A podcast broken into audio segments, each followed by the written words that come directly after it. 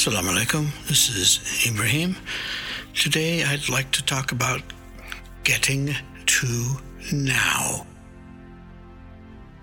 The most difficult part of training to be a whole human being is becoming present. From the coffee in the morning to the late night snack, we are go. We are taught from birth in most cultures to be busy. Being busy proves that we are alive and that we are important and that we have purpose. Stopping or learning how to put on the brakes is not usually taught. To stop means that you lose worth in the eyes of the culture. You no longer contribute to the proper labor data. And why would you want to stop? Because in the space of being present is where everything is actually happening. We think we are present when busy and doing our errands, chores, and business. That is not what is happening. You are absorbed in monkey business. This is when the brain is engaged in all of its specialties calculation, socializing, predicting, data collection, ego gratification, and other brain business. In the present, that is the now, the world is perfect. You are aware of your heart, and it is aware of you, and this changes everything. You notice and appreciate colors, textures, shapes, and intentions. You witness qualities not usually observable in monkey business. We forget what it's like to just be able to stand or sit, to observe without engagement. Even in all the retreats that you attend, it is still going to take you three full days before you truly stop. As a matter of fact, that is when you are experiencing inertia. Inertia is the idea that an object will continue its current motion until some force causes its speed or direction to change. Mr. Newton's contribution to science, known as the first law of motion. We have to apply an equal amount of force to change the direction and stop it to begin to appreciate the present. Now is where divinity lives. This moment is sacred space time.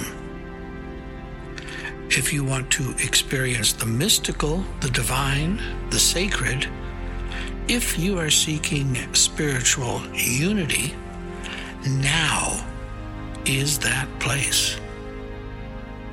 To get there, you need to put the brakes on your brain.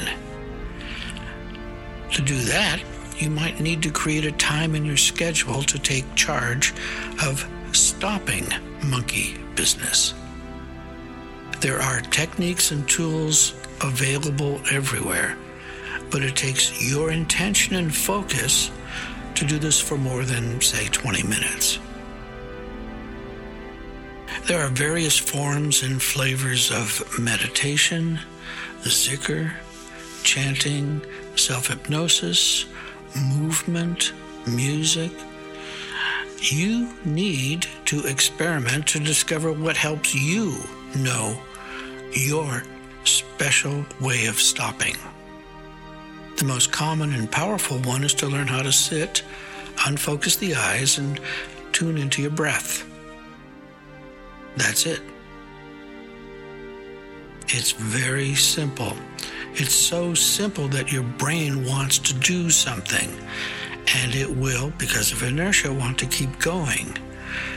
Stopping takes a bit of dedication of your attention to training yourself to actually stop. And when you do, there will be deep realizations and unexpected worlds will open up to you. Life will shift its petty ebbs and flows and become wondrous and ineffable.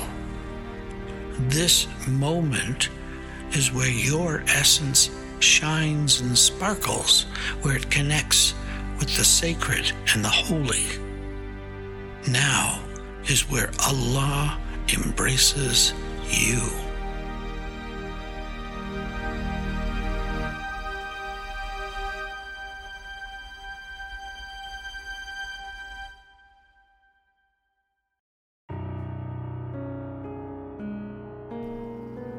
Salam alaikum, Murids, seekers, curious, and interested listeners.